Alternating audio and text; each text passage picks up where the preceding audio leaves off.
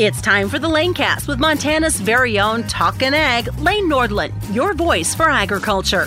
Well, hello everyone, and welcome back to the agriculture conversation right here on the Lanecast podcast.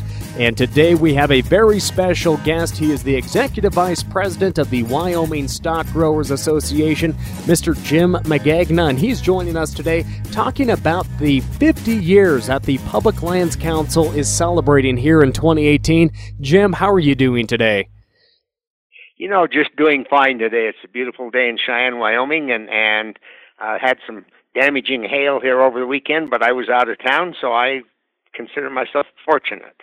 Well, at least you won't be having to take your vehicle in to, to get repaired. But all, all, all of our thoughts are with all those producers and, and folks in that part of the region that uh, have been impacted by weather. It's been pretty nasty here in the past uh, few weeks for many uh, uh producers across uh, the Northern Plains and Rocky Mountain West. It Jim, has been. We even had one of our, our producers here in Wyoming had a tornado set down uh, over the weekend, and as I understand, I don't have a lot of information yet, but basically destroyed their ranch headquarters. Oh goodness! Well, we'll just keep them in our thoughts and our prayers, and uh, I know rural communities will band together to, to help out their uh, fellow brothers and sisters in agriculture, no doubt. So, Jim, thanks for mentioning that, though, because weather impacts so much of the farming and ranching industry, and we are going to be discussing uh, about one of those key components of the livestock industry today. That is, of course, the Public Lands Council. It represents 22,000 public lands ranchers from across the nation, but mainly in the West. And first off, let's talk about your involvement with the Public Lands Council and how the Wyoming Stock Growers works with the Public Lands Council on the state and national levels. Well, going back a little bit, my personal involvement came long before my association with the Wyoming Stock Growers Association. As I recall, I, I began to attend some of the Public Lands Council meetings in the uh, late 70s, uh, 79, 80, right in there. Became a little more involved in 81, 82 when the national president was from Wyoming and, and worked my way up and, and in 89 found myself as president of the PLC. So I served in that capacity for one year. They still hold it against me that I'm the only one term president. And that's because the next year I became president of the American Sheep Industry Association and didn't feel I could do justice to both offices at the same time. So, um, a long history back there with PLC, and, and I've always recognized its tremendous value to those of us who are public land uh, ranchers in the West. Now, you mentioned the American Sheep Industry Association. Uh, the livestock groups uh, uh, include cattle and sheep. So, this isn't just uh, talking about one livestock group, it's multiple livestock groups coming together because many Western ranchers are dependent on these public lands. What would, it, what would the West look like, Jim, if we did not have ranchers on our public lands and on the Western landscape? Well, there's a couple of things that I can imagine and hope I never have to see. And one, of course, is that uh, the public lands in the West are very much intermingled with uh, private lands, with state lands. And as for the private lands, if, if we weren't able to utilize the public lands, many of our Western ranching operations would not be viable. So those landowners would necessarily turn to uh, how can they derive an economic return from their private lands, and in many, many cases, the majority, I believe, that would involve subdividing those lands. And so it would change the, the whole climate of the West with impacts on recreation, tourism, uh, impacts on wildlife, uh, even here in Wyoming, particularly impacts on our energy industry. As I often like to tell my good friends in the energy industry, would you rather do business with the most cantankerous rancher out there that owns the surface or with a hundred people who each own 20 to 40 acres? And I think the answer is, is normally obvious. So it, it would change the culture of the West, I think, and the economy of the West in, in many ways. Uh, the second part of that is that as we've come to recognize, perhaps it's taken a long time, livestock are a tool for managing these rangelands. And with the presence of livestock out there in a managed way, uh, we enhance the quality of the soil, we enhance uh, vegetation. So uh, we're we're a positive contributor in many ways beyond just the economic contribution. The Public Lands Council will be having its 50th annual meeting at the end of September in Park City, Utah. I know you will be attending that. I'll be attending it. But we're actually coming up on the actual date in which the Public Lands Council was organized. So let's maybe share a little more about how so many people got together to have the forethought to band together to be a voice for public lands ranchers across the West. How, how did this all take shape, Jim? Well, like so many things that, that we do, it, it took shape when we felt threatened. And back in the early 60s, uh, under the Kennedy administration, uh, Stewart Udall was named Secretary of Interior, and he set out on a path to really change uh, the relationship between the grazing industry and public lands. He felt that, as I understand, that uh, we had too much power, too much authority. He wanted to put more emphasis on multiple use and really to weaken the the public land grazing component of the management of public lands. And uh, he did that early on, in part through what was known as the National Advisory Board Council for Department of Interior, uh, which had been, uh, frankly, I think, somewhat dominated by the grazing industry, and he made appointments, made changes to to affect that. And then the, the big issue was the creation of the Public Land Law Review Commission, which was uh, a, major effort to to look at and revise the way public lands were managed, and and uh, the ranching community felt threatened about their ability to retain their permits. Uh, they were directly threatened with a proposed significant increase in the grazing fee on public lands uh, with the loss of their um, inherent um, preferences to hold those grazing permits. And and that whole range of issues uh, caused some key people in the industry, some of the leaders, to say this is is growing beyond what we can handle through our tradi- traditional ag organizations that have a whole host of other obligations to serve the ranching community, be it the cattle industry, the sheep industry. Uh, we need we need something that's more focused on this. Uh, two people that that really led those early discussions that resulted in formation of the PLC were Gene Etchart from up in Glasgow, Montana, who was on the uh, Public Land Review Commission, and Floyd Lee from New Mexico, uh, who'd also been a leader on public land issues. So from the north to the south, why people began to come together on that and started those discussions. I held a few preliminary meetings and um, as a result decided that they needed to form uh, an organization uh, to focus on this. So while we're celebrating our 50th anniversary on August 6th, uh, that that date is the date of incorporation of PLC, but certainly a lot of the work uh, involved in the formulation of the organization had gone on for at least two years uh, prior to that date.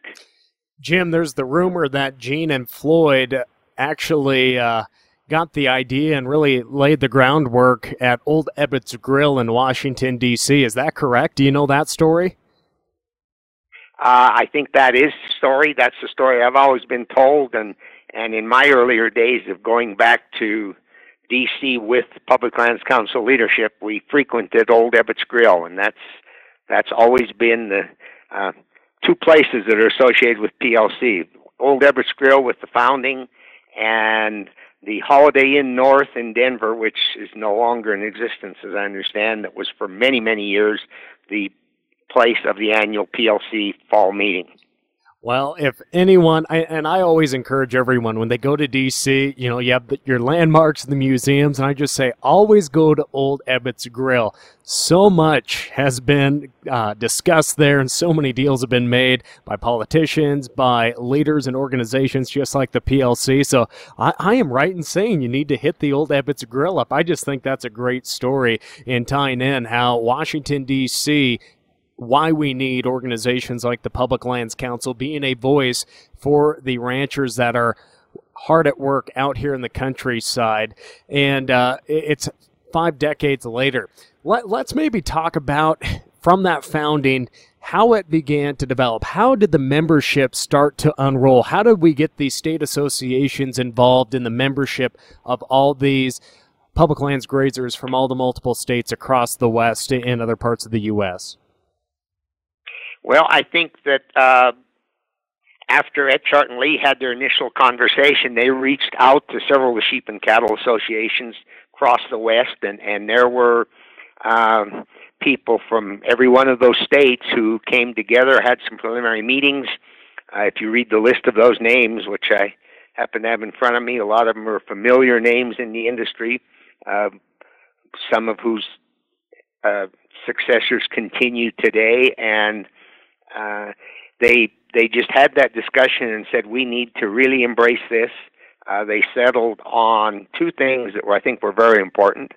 The first was, of course, it took money, so they reached out to the uh, various states, all of those, the 13 western states, as they were at that time considered to be a part of it, and with an assessment of, I believe it was five cents in AUM and they raised about $150,000 uh, to get the organization started.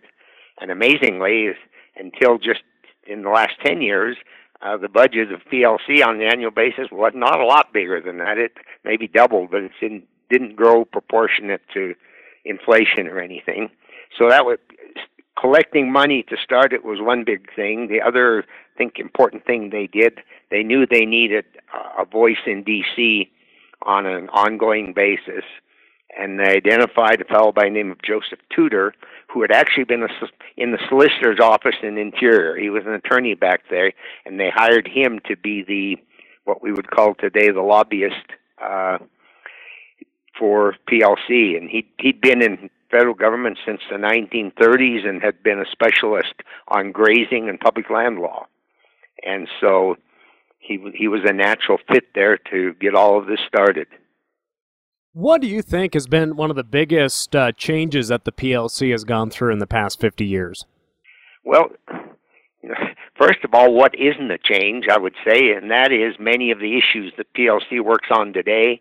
If you read the reports of what the issues were back in the 60s, 70s, 80s, and what the issues are today, uh, there's not a lot of change. I mean, we still deal with grazing fee issues, we still deal with permit stability issues, uh, access issues. A, a, lot of that is is unchanged.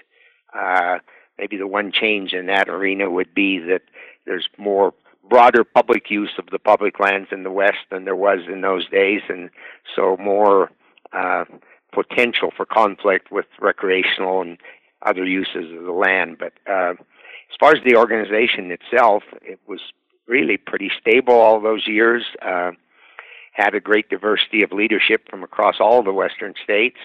Uh, several good executive directors over time. And so, from, from my perspective today, the one big change I have to point to is when we were successful in creating the Public Lands uh, Trust as a result of the uh, proposed construction of the Ruby pipeline from southwestern Wyoming to uh, Oregon. Also, we would have seen the Endangered Species Act really start to take shape and outgrow the scope of what that act was supposed to be in helping species recover. And we know it's just a lit- litigation tool most of the time for radical environmentalists and uh, that's another issue that the PLC works on. And really, that wasn't even on, the minds of ranchers at that time. Can we maybe talk about how even the ESA has changed in its scope and how the PLC has been a strong advocate for its re- reform? Well, you know, uh, it's somewhat fortuitous that PLC was started in '68 and just two years later, in 70, we had passage of the National Environmental Policy Act, which has had huge implications for us. That was followed two years later by Endangered Species Act. Then we had the Clean Water Act and, and any other number of environmental statutes that were passed in the early part of the 70s that all of them have have posed challenges for public land grazing and, and challenges that uh, PLC has uh, met head on. So, and and ESA is certainly one of those. I mean, uh, quick to acknowledge that the impacts of the Environmental Species Act are broader than public lands, broader than the 13 western states, and and you know, you think of Hawaii with over 400 listed species, and some of the states in the southeastern U.S. have more listed species than we do in the West. But in terms of livestock grazing, uh, clearly the the real threats out here have come from uh, the predator species, beginning back with the bald eagle, and and more recently with uh, wolves and grizzly bears, and then other iconic species like the sage grouse today, uh, lesser prairie chicken, and uh, further south than than I am here in Wyoming, and so all of those in areas where there's public land grazing have had uh, some level of, of impact on grazing, and in my mind, at least, certainly would have had a much more severe impact had it not been for the work of PLC uh, in conjunction with our other national uh, ag organizations, livestock organizations, and of course the states working hand in hand with them. So the PLC was started and really got the idea rolling in Washington, D.C. at Old Ebbitt's Grill. The first meeting was held in Denver. And so I'm just assuming that the head office used to be in the West. Was it in Denver? To the extent that it had, it really didn't have a head office. The, Washington, the, the office, for all practical purposes, was, I believe, always in D.C. Uh, the executive was in D.C., uh, shared office space with NCBA and, and at one point the National Wool Growers because all all of those groups were in the same office space back in those early days. Uh, but the the gentleman uh, out here in the West who really was very involved and um, helped pull it together was was Bill McMillan, the executive vice president of American National Cattlemen's, and he had an office in Denver, and so he he's the one who registered it as a Colorado nonprofit corporation and uh, oversaw uh, sort of that part of it, the the administrative part of it, uh, out of the the Denver office. So, how do you see 50 years later the way information is exchanged is completely different. Social media has changed how correct and factual information is shared, and there's a lot of misinformation that sways people's opinions on uh, social media and other news platforms. But but how do public lands grazers, how do they share their story, in your opinion, with the public? Because a lot of the time you see Facebook posts, there'll be people hiking through the mountains, and there might be some sheep that are on some grazing allotments up in the mountains for a few weeks in the summertime, and people think they're just being so destructive to the land when they're actually making that land better, they're improving it. What, where, do, where do you see public lands ranchers? How do they communicate effectively with the public? Well, that's as obviously has changed as as you've indicated, and and I'm frankly not bashful about criticizing our industry, uh, especially the Western public lands industry, including myself, for having gone far too long when we didn't think we needed to educate the public. We knew what we were doing. We were caring for our livestock. We were caring for the land, and uh, why was it anyone else's business? And we've evolved into this information age when those things have become everyone's business. And for so long, we didn't tell our story, and therefore the, the so-called fake news, but we didn't have that term around then, but the incorrect information that was being put out by others, or just lack of information, is what was driving uh, public uh, views on livestock ranching in general and public land grazing in particular. So it's really only been in the last 10 years, again, back to the creation of the Public Lands Trust, that PLC has had the resources to enable it to to engage in a very positive way on telling the story of public land ranching. And I think they're doing a tremendous job, in my view, but uh, we've got a lot of catching up to do, and it's not uh, easy to tell that story. Now, Jim, when when there's so much misinformation out mm-hmm. there, and and also with that, Jim, there's quite a lot of very dedicated uh, members of whether it's the Wyoming Stock Growers Association, the Wyoming Wool Growers, or other state affiliates that are involved with the Public Lands Council. But how do we get younger ranchers, livestock producers that graze on public lands, how do we get them in the, into the room? This is a question that's asked at so many association meetings every single year. How do we get these younger people involved? Because we need people involved that are my age that are going to be the future. They're going to be the ones attending the 100th Public Lands Council annual meeting. In, in, in over the past uh, few decades, how have you seen younger people become uh, more involved with PLC, and how do we improve upon that looking down the road? You know, I think one of the real challenges that PLC has had is that it's a national organization. I mean, yes, there are state affiliates that support it financially that elect board members and that, but it doesn't have uh, its own identified groups in every state. Uh, it's more so in some states than others, but so one of my beliefs, based on my work here at Wyoming Stockgrowers, is that we have to engage people initially at a very local level, and then they begin to see the value of moving up uh, into state organizations and national organizations, national leadership, and so uh, it, it's not an easy task. We struggle with it here at Wyoming Stockgrowers. We've tried a number of avenues. Right now, we have what we call our Young Producers uh, alliance, and that seems to be engaging more young people. And but uh, just looking, going to a PLC annual meeting or spring meeting in DC, and looking around the room, most of us have gray hair or no hair, and it's intimidating for young people to uh, come into an atmosphere like that. Um, and and one feel that they're welcomed Two, feel that their ideas uh, are valued. And so that's one challenge. The other challenge is just the fast paced life that we have today. And these young people with families and school activities and community activities, uh, it's a challenge to get them away. So I don't I don't have an answer, but I do know that, the, and we've had this discussion at PLC. Uh, we need to make a far more concerted effort to bring those people in, respect where their perspectives are going to be a little different than ours, simply based on the generational change, uh, but yet make them feel that they can make a difference in the organization. Uh, in the old days, maybe it was not unusual to get into an organization and be involved in 30 years before you could move up into leadership.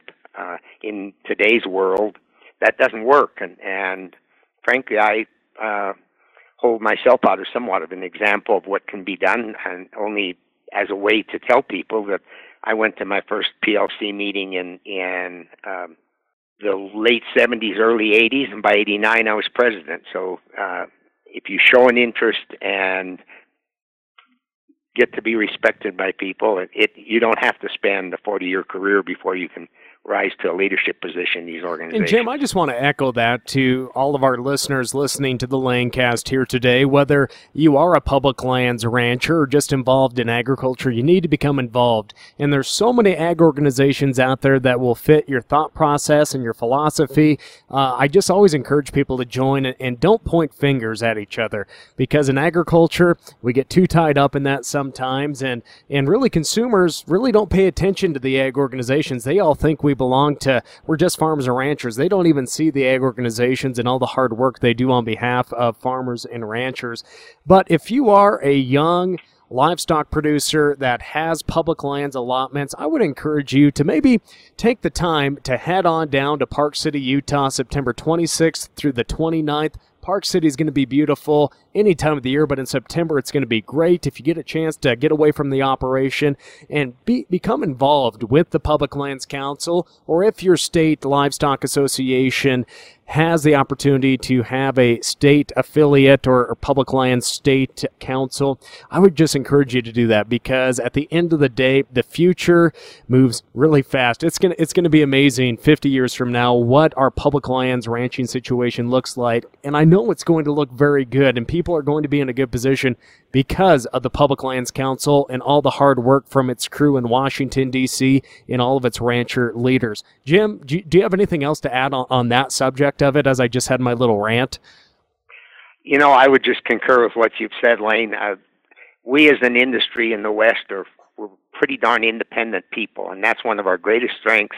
And at times, it's one of our liabilities. And getting us to pull together sometimes is a challenge. And uh, there was a a note from the early days of PLC that I think is still true today that each state took turns threatening to withhold their fair share of money when they didn't see things going their way. And you know, I'm one of one of my embarrassments, even though I wasn't directly involved at the time, was back in the uh, mid 90s that Wyoming dropped their PLC membership at a time, in fact, that a Wyoming rancher was president of PLC because they were unhappy with the direction the organization went on some particular issue.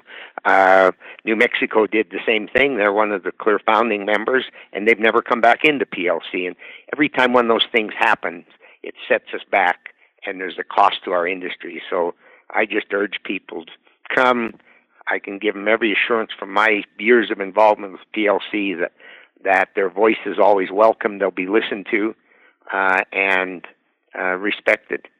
And certainly, uh, Park City being sort of in the heart of the Western Public Land Country is a great opportunity for uh, new people to come, and particularly young people, for a 50th anniversary celebration. If they can't come for all three days, come for a day, and and that will help them to decide whether they see a value in keeping a strong PLC uh, going for the next 50 years during their time of of managing these ranches and leading the industry. And I have no doubt that they will see that value if they take the time and just up. the officials from different agencies and those appointed officials from Washington D.C. It was amazing last year when I attended the Public Lands Council annual meeting down in Flagstaff, Arizona. Just how many of these decision makers show up to attend the event? I, I was just blown away. And, and also, I thought it was pretty neat, and maybe you could explain this a little more. The, uh, the memorandum of understanding that PLC signs with the BLM. Could you talk about that and the significance that really plays uh, for the livestock industry that grazes on public lands? Sure, PLC was successful quite a number of years ago of entering into an MOU with with BLM and the Forest Service, specifically related to rangeland monitoring. And as you know, having good data is is key in this day and age to defending the use we make of these public lands, and to be able to do that in a collaborative manner that involves the rancher, involves the federal land agency, may involve others as well is, is so important. And and PLC uh, was able to work that out, and I know that's become kind of the pattern for some more localized ones. Uh, we here, here at Wyoming Stock Growers and Wyoming Wool Growers have an MOU with the Forest Service that actually uh, says we will get together and do certain things together, and and we will be doing here a little later in August uh, our second annual range tour with the Forest Service and discussions based on that MOU. So there's an opportunity, and, and, particularly an opportunity today, because I think we have uh, in those federal agencies uh, some leadership that's anxious to build relationships with the people on the land, whether it's the grazing permittees or the uh, sportsmen or, or whomever they are. But uh, so we, we need to seize on those opportunities. Jim, I have one last question, then I'll give you the floor to, to share any more of your thoughts on the 50 years of PLC. But my last question is where do you see the Public Lands Council heading in the next 50 years? Well, I, I see a, a bright future for the Public Lands Council in two ways. One, as I mentioned, it now has some financial stability. I mean, it still needs the support of the ranching community, of every public land rancher out there. And, and my biggest disappointment is and we happen to here in Wyoming conduct the annual fundraising to support our state's membership in PLC. Uh, we don't fall short on raising the dollars that we have to have, but we fall extremely short on the level of participation of public land grazing permittees. And that's so true in many of our industry organizations. If everyone would step up to the plate, it takes very few dollars from anyone to get the job done. But when only a few step up and they pick up the tab for everyone else who benefits equally, uh, that that's uh, that's a sad thing to me, and that's that's very disappointing. I wish we had an answer to it. But you know, with the right financial resources, uh, with PLC being amenable to leading changes that are changes that benefit our industry, uh, you know, I look back on 60 years of being a public land livestock rancher, and uh, business isn't done today the way I did it uh, back in the 60s. And PLC has adapted to change. Uh, public land ranching won't look the same in in 2068. So uh, the nice thing about our organizations is that with changes in leadership to reflect changes on the land, uh, we can be adaptable and we can continue to be meaningful. Well, Jim Magagna, thank you so much for taking a little bit of time and setting that foundation of what the Public Lands Council looked like 50 years ago. Is there anything else that you would like to share with our audience here today? I would just urge them to go to the Public Lands Council website, uh, look at the information with regards to what the organization does, and certainly in regards to this upcoming uh, 50th anniversary celebration in Park City, Utah, and and make some plans to attend. Lane, you and I can talk all day about the value of PLC. That's not the same as is coming to the table and experiencing value. That is very correct. Again, thank you for, for sharing some history on the PLC. Jim Magagna, Executive Vice President of the Wyoming Stock Growers Association, and he will be down in Park City, Utah, September 26th through the 29th for the 50th annual meeting of the Public Lands Council. To learn more about the Public Lands Council and all their hard work in Washington, D.C., and in the countryside here in the West, just visit them today at thepubliclandscouncil.org. That'll do it for today. Thanks for joining the agriculture conversation. Until next time, I'm Lane Nordlund your voice for agriculture. Thank you for tuning in to the Lanecast with Talkin' Ag, Lane Nordlund. For more on Lane, check out his Facebook page, Lane Nordlund Ag Broadcaster, and NordlundCommunications.com. Don't forget to subscribe to the Lanecast on your Apple or Android devices. We look forward to joining you next time on the Lanecast.